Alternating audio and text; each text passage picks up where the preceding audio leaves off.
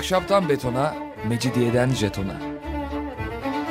Alameti kerametinden menkul kent hikayeleri.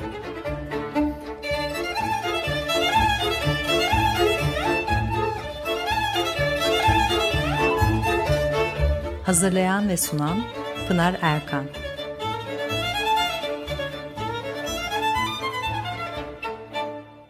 Efendim merhabalar. Bir haftalık aradan sonra yine birlikteyiz. 94.9 frekanslı açık radyoda. Ahşaptan betona, Mecidiyeden jetona tam şu anda başlamış bulunmakta. Anlatıcınız ben Pınar Erkan. Elektronik posta adresim pinarerkan.yahoo.co.uk Bakalım bugün programımızda ne var? Bugün müsaadenizle Birinci Dünya Savaşı İstanbul'un da toplumsal sıkıntılardan kesitler e, sunmaya çalışacağım. Canınızı sıkmamaya gayret göstereceğim fakat çok hopidik gubidik şeyler beklemeyin. Yine de e, işi işte biraz ilginçleştirmek niyetiyle karikatürlerden e, alıntılar yapacağım ve daha çok karikatürler üzerinden gideceğim.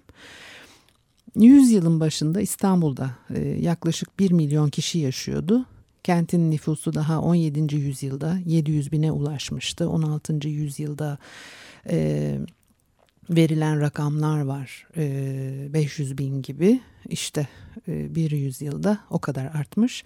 Nüfusun e, sadece yarısı e, Müslümandı. Ötekiler Rumlar Boğaz'daki köylerde ve adalarda balıkçılık, bahçecilik, Belgrad Ormanı'nda odunculuk e, yapıyorlar. Ermeniler meşhur saray mimarları, balyanlar, imparatorluğun parasını basan dadyanlar, Boğaz'da e, bankerlik yapan kamondolar, e, Haliç'in iki yanında Balat ve Hasköy'de yaşayan İspanya sefaratları, e, Macaristan eşkenazları ve e, Rusya e, Karayitleri. E, çok çeşitli kesimlerden e, şehir içerisinde yaşayan e, cemaatler var e, ciğer, işkembe satan Arnavutlar, Boşnaklar, Kürt hamallar, Laz gemiciler, Çerkezler, Kapçıklar, e, Osetler, Çeçenler, e, sütçülükle uğraşan Bulgarlar, doğudan gelen Asuryenler, Nasturiler, Jakobitler ve e, bütün bunların üstüne Levantenler. Levanten e, Fransız, İngiliz, Venedik ve Ceneviz kökenli e, bir kesim daha çok. Herhalde artık Levanten'in e, kim olduğunu, ne olduğunu bilmeyen yoktur. Daha adını sayamadığım farklı milletlerden insanlarla yüklü İstanbul yüzyılın başında. Neredeyse her milletin bir parsele sahip olduğu bu kente kim göz dikebilirdi diyor Stefanos Yerasimos. Birinci Dünya Savaşı sırasında e, e, kentten kesitler sunduğu bir e, kitabı var. Burada Alman ve Rusların sıcak denizlere açılma emelinin e, odak noktası da bu dönemde İstanbul. Boğazlarla Berlin-Bağdat demiryolunun e, karayolu bağlantısı da burada e, çakışıyor. Kimileri için e, sömürgeci bir yayılmacılığın önemli bir istasyonu. Kimileri içinse bir çar kenti, bir imparatorluk kenti. E, Rusya'nın ikinci Nikolas'ı, Bulgaristan'ın Ferdinand'ı, e, Yunanistan'ın Konstantini, Ayasofya'da yeni Roma imparatoru olarak taç giymek için kapışıyorlar vesaire vesaire. E, herkesin gözünü neye diktiğini teker teker saymayayım şimdi bu, bu kadar yeter herhalde e, savaş yoksulların sayısını arttırıyor. Elbette yoksul daha yoksullaşıyor. Bir de harp zenginleri var. Stefanos Yarasimos bu harp zenginlerine bulgurcuvalar adını e, yakıştırmış. E, savaş yıllarında gıda maddelerini stoklayıp satıyorlar. O dönemde e, Fransızca yayın yapan bir basın var. Her tür kaçakçılıkla palazlanan bulgurcuvaziyi alaya alıyor. 1914-1918 ee, yılları arasında ekmeğin fiyatı 38 kat, şekerinki 65 kat e, artar. Savaşın son yıllarında ortalama bir memurun aylığı günde bir kilo ekmek e, almaya yetiyor. Taşıma araçlarındaki düzensizlik kent merkezinin kabusu. As asker e, kafilelerinin aşırı yükü de eklenince taşımacılığı iyice karlı hale getirmiş. O kadar ki 1918 yılında bir hamalın geliri bir tüm generalin aylığına eşit. 1918 Kasım'ında müttefik e, donanmaları kente girer. İngiliz, Fransız, İtalyan, Amerikan, Yunan hatta e, Japon komiserleri çöken imparatorluğun çatır, çatırtıları arasında kente e, yerleşiyorlar. Mustafa Kemal bahar gelince Anadolu'ya doğru yola çıkar. İstanbul gırtlağına kadar kozmopolit sarhoşluğuna gömülür. Türklerin Beyoğlu, e, geriye kalanların Pera dediği e, semtte bir apartmanın dördüncü katında bir avuç subay Türkiye'yi kurtarmak için planlar yapıyor. Üçüncü kat bir genel ev, ikinci kat bir e, Kafkas halkının kurtuluş komitesinin merkezi. Birinci katta federalist bir Osmanlı Partisi'nin merkezi var. Zemin kattaki Rum terzinin duvarında dev bir e, Venizelos, e, Venizelos posteri asılı. Ve sokakta e, İngiliz ordusundan bir SİHA asker, bir İtalyan jandarma, bir Yunan efsun askeri devriye geziyor. Bunlar tramvayın son seferinde koltukların altında Bolşevik devrimi çağrısı yapan bildiriler buluyorlar. Böyle bir e, e manzara, o yıkıcı savaşın e, dört yılı boyunca açlık içinde kıstırılmış kent e, çatışmalar sona erince büyük güçlerin denetimi ve işgali sokaklarda gezen ve düzeni sağlayan Amerikan askerlerinin e, e, pardon müttefik askerlerinin aşağılayıcı varlığı ve Balkanlardan ve Anadolu'dan gelen sığınmacı dalgası. E, 1923'te de İstanbul'un Ankara karşısında gözden düşmesi var tabii. Saygın Osmanlı İmparatorluğu'nun başkenti İstanbul çok şen, e, mesut bir görüntü sergilemiyor. Fakat e, mizah yerinde durmuyor. O dönemin e, basınında da kendini e, gösteriyor. E, mütareke ile birlikte daha rahatlamış ve modern bir mizahi e, sunum yaklaşımıyla diken, e, güler yüz, Aydede gibi gazeteler e, çıkıyor. Kuşkusuz sansür vardır fakat işgal kuvvetlerine dokunmamak şartıyla mizah gazeteleri e, tırnak içinde ciddi basından daha serbest olabilmekte. Siyasal sorunlardan çok toplumsal olgulara eğildiklerini görüyoruz. E, e, e, işgal kuvvetlerininle ilgili e, pek bir şey çıkmıyor gazetelerde ancak işte o dönem bittikten sonra daha çok ağırlıklı olarak onlarla ilgili e, bir takım noktaların e, vurgulandığını görüyoruz. Karagöz dergisinde Nisan 1922'de yayınlanan bir e, karikatürde e, Karagöz bir bakkal dükkanındadır. Kelli şekeri dedikleri konik şekilli e, dev bir şekerin boynuna atlamış. Bakkal şakır, e, şaşırıp şekerine zarar geleceğinden e, endişeleniyor ve Karagöz diyor ki bakkala aziz dostum Bodos lütfen bana dokunma. Uzun zamandır görmediğim bir dost ona dokunmak onu kucaklamak istiyorum. E, ve dergide çekilen şeker sıkıntısı bu şekilde ifade ediliyor. Aslına bakılırsa Osmanlı İmparatorluğu'nda şeker üretilmez. Ee, yarım yüzyıldan beri şeker pancarı kültürünün geliştirilmesi için e, ne kadar girişimlerde bulunulduysa da sonuç pek memnuniyet verici olmamış. Çünkü Avrupa Osmanlı pazarını kendi için e, korumakta kararlı ve e, 1914 yılında tüketilen tüm şeker yabancı ülkelerden özellikle İtalya ve Avusturya'dan geliyor. Çatışmalarla birlikte fiyatlar artıyor. Ee, İtalya'nın savaşa girmesiyle şeker yanına yaklaşılmaz bir hal alıyor. 1914 Temmuz'unda 3 kuruş olan şekerin kilosu savaş sonunda 250 kuruşa çıkmış çok dar bir kesim şeker tüketebiliyor. E, Beyoğlu'ndaki pastanelerde pasta yiyebiliyorlar. Ötekiler yani İstanbul'un e, nüfusunun büyük çoğunluğu gidip Pera Caddesi'ndeki meşhur şekerci Lebo'nun camekanına ancak burnunu dayayabilirdi. Şeker yokluğu üzerine çok sayıda fıkra var. Özellikle şeker bayramında büyükler, komşular e, ziyaret edilecek, gelenlere lokum ikram edilecek ama bulabilirseniz tabii. E, Karagöz köşedeki şekerciye uğrar. E, selamlaşma fırsatını kaçırmaz. Tüccar beni düşünmüş olmandan pek duygulandım der durumun farkına varmadan. Karagöz'den hiç aklımdan çıkmadın ki şeklinde cevap gelir. Bir yandan da kucaklıyormuş gibi yaparak şeker kırıntısı bulma umuduyla adamın sakalını özenle yalamaktadır.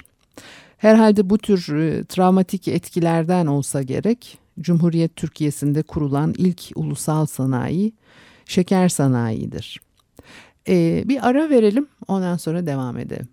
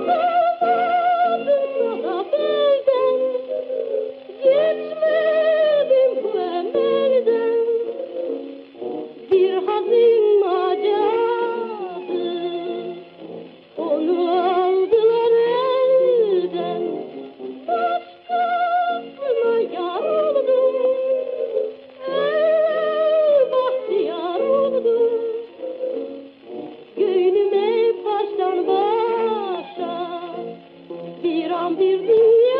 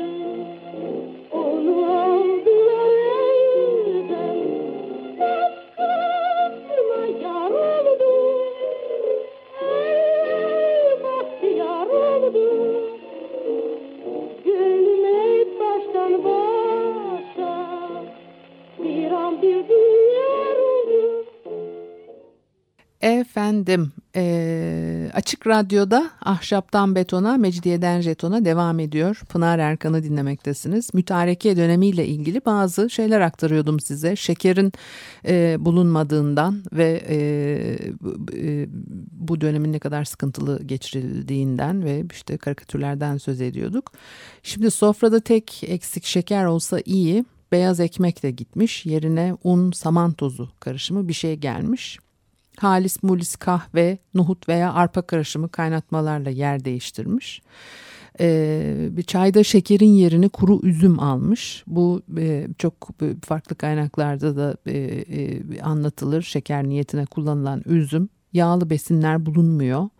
E, karikatürlerden birinde Karagöz yağlı güreşe duracak güya ama bedenini yağlayacağı yerde ibriği ağzına götürüyor.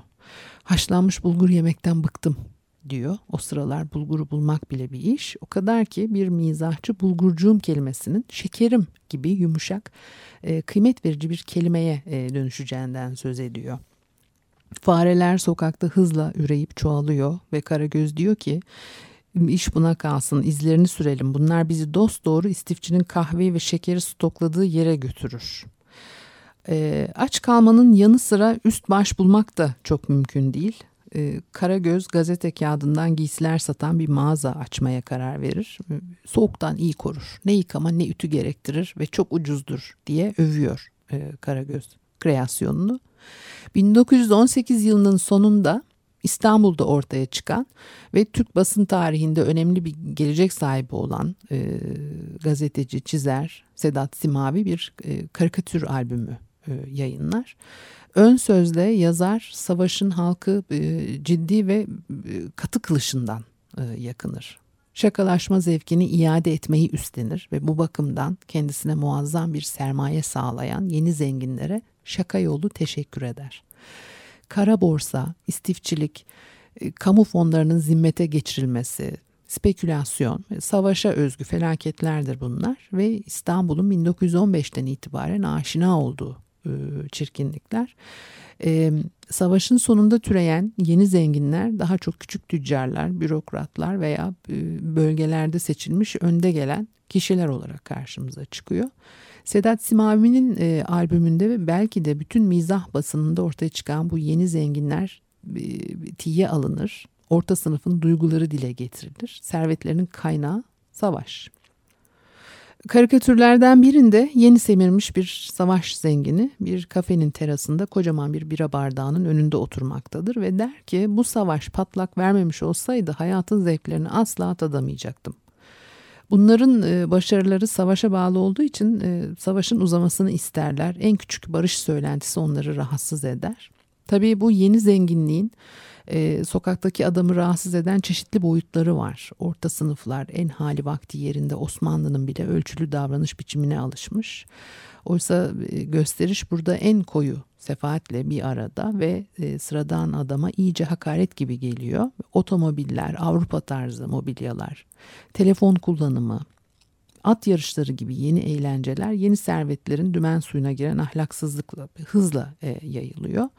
Ve geleneksel olarak Osmanlı toplumunda zenginlik her zaman bir iktidar tehdidi altında bulunduğu için de istikrarsızdı.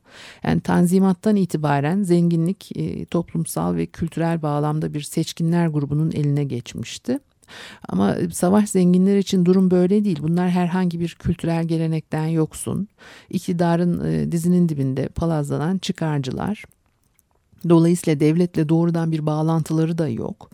E, yani Osmanlı toplumunda zenginliğin ve iktidar tehdidi altında olmasında tabii e, sebepleri var.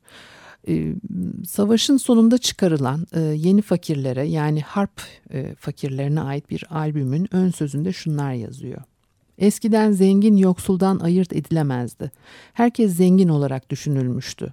En yoksulun evinde bile yakacak odunu, yiyeceği ve kahvesi vardı. Bu açıdan Türkiye mutlu bir ülkeydi. En zenginler devlet görevlileriydi. Çok yüksek ücretler alan paşalardı. Bunları otellerde, arabalarda, yazlıklarda görmek mümkündü. Fakat yoksullar açlıktan ölmüyorlardı. Onlar da kendi ölçülerine göre zengindiler.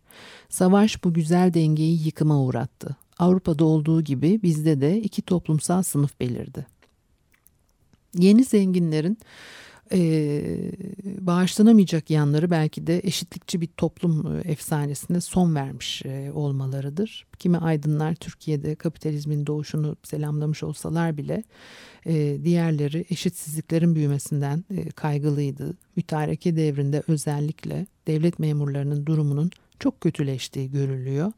E, bir kere korkunç bir e, enflasyon var. 1914 ile 1920 yılları arasında İstanbul'da temel ihtiyaç maddelerinin fiyatları %1350 artmış. Ee, aynı dönemde e, Londra ve Paris'te de tabii e, bu tür sıkıntılar var. Ama ikisi kıyas götürmez onu görüyoruz yüzde 200-300 gibi artışlar söz konusu. Yani arada uçurumlar var. Paris'te fiyatlar 4 ile e, çarpılırken İstanbul'da e, 14-15 ile e, böyle büyük rakamlarla çarpılıyor.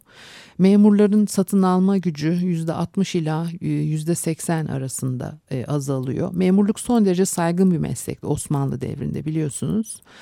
E, mütareke ile birlikte savaş halindeki Anadolu'dan göç edip gelen yönetici kadrosu da çok. E, mizahçılar açlıktan gözleri pörtlemiş katip veya memur çizip duruyor habire bu dönemde. Yani ticaret çok e, e, ter, e, e, nasıl onore, onore edilen e, çok e, onaylanan bir e, meslek alanı e, değil. E, yani e, Ali Neyzi anlatır anılarında Hüseyin Paşa Çıkmazı numara 4'te özellikle annesiyle babasının evlenmesini anlatırken e, tabii o e, işte Leyla Saz hanımefendinin torunu ve e, annesi e, babasına aşık oluyor. İşte istemeye gelecekler filan. Fakat babası tüccar ve e, evde yani tüccara da e, e, kız verilir mi? Hani bir memuriyet bul bir yerde filan diye telkinde bulunuyorlar. E, o dönem içinde yani para çok e, beğenilen bir şey değil, kirli bir şey diye görülüyor ve işte e, devlet dairesinde çalışmak, memur olmak e, çok daha saygın bir e, meslek. Dolayısıyla herkes e, öyle bakıyor olaya ve oradan yaklaşıyor. Herkes kızını bir memura e, vermek için bakıyor. Ve bu dönem içerisinde de bu tabii e, prestijin çok sarsıldığını görüyoruz e, açlıktan gözleri pörtlemiş katip veya memur çizilip durmasının sebebi de bu. Osmanlı Devleti'nin sadrazamları filan bile güçlük içindeler. İşte yeni fakirler bunlar. Mizahçı bunu kaçırmıyor. Başka giysisi olmadığı için yırtık üniformasını giymiş. Ayaklarında ayakkabı niyetine takunyalar. Elinde şemsiyesiyle kendi alışverişini yapmaya giden eski nazır veya sadrazamların karikatürleri çiziliyor. Ve beyaz Rusları anlatmıştım e, daha önceki bir programda. İşte onlar da tam bu dönemde İstanbul'a akın ediyorlar. Bir taraftan şehirde büyük yokluk, yoksunluk var. Bir taraftan da eğlencenin çok arttığı görülüyor. Çok çeşitli kaynaklarda ahlaki düşkünlüğün tavan yaptığı e, aktarılır. Kadınlar bu dönemde e, daha özgür davranışlı. Diyor ki François Georgeon makalesinde özgür davranışlı, erkeklere bakmaktan hatta onlara yaklaşmaktan çekinmeyen, vücutlarını göstermekten korkmayan kadınlara birbiriyle yarışırcasına yer veriyordu erkek basını bu dönem için. Beyaz Rusları örnek alan kadınlar e, çarşafı peçeyi atmış, başörtüsü ya da fileyle saçlarını e, ensenin üstünde topluyor. Omuzlar boyun e, görünüyor ve çok kısa sürede büyük değişimler var. Jenerasyonlar arasında da tabii büyük farklar yaratıyor bu. Türk kadını çarşaf veya ferace giymek mecburiyetindeydi. Abdülhamit döneminde özellikle çok sıkı kurallar vardı bunlarla ilgili. Sokaklarda istediği gibi dolaşamazlardı. Kahvelere, lokantalara girip çıkmasına izin ver, verilmezdi kadınların ve vapurda, tramvayda ayrı bölmelere oturmak mecburiyetindeydiler. Farklı anlayışa sahip iki kuşak bu dönemde karşı karşıya geliyor bu büyük değişikliklerle ve karikatüre de yansıyan bir şey bu. Kısa etekli, elinde çantası olan bir hanım bastonuna dayanmış, tesbihini çeken sakallı bir yaşlı adamla karşılaşıyor. Birbirlerine e, pek de onaylamayarak bakıyorlar. Kadın hala bu tiplerle karşılaşıyor olmak ne kadar üzücü diyor karikatürde. Yaşlı adamsa bugünleri görmek için mi yaşadım ben diye söyleniyor. İstanbul'daki mütareke devri bu. Rusların varlığı her geçen gün daha çok hissediliyor e, diye anlatmıştım. Hamam böceklerinin e, yarışlarından söz etmiş miydim size daha önce? E, kulüplerden birinde e, bakara oynuyoruz diyerek hamam böceği yarıştırıyorlar. Bir masanın üzerine ince uzun bir kutu yerleştirilmiş. Kutu uzunlamasına ince bölmelere ayrılmış. E, ince bölmelerin her birine bir hamam böceği e, yerleştiriliyor ve kutunun ucunu önceden ısıtıyorlarmış. Hamam böcekleri aynı anda kutuya bırakılıyor ve sıcaktan kaçacaklar diye öbür uca hamle yapıyorlar. Birinci geliyor biri filan. Bir e, yarışçı hamam böceğinin fiyatı 150 liraya kadar yükselmiş. Ekmek fırınlarında yaşayan türmüş bu. Bahislerin kendisi ise e, binlerce lira diyor kaynağımız. Evet böyle de bitirelim mi programı? Elektronik posta adresimi söyleyeyim. E, pinarerkan.yahoo.co.uk Haftaya görüşmek üzere. Hoşçakalın.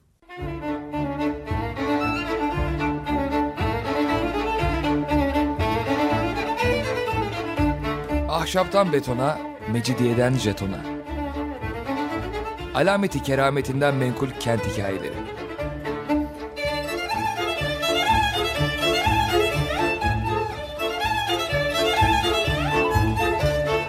Hazırlayan ve sunan Pınar Erkan.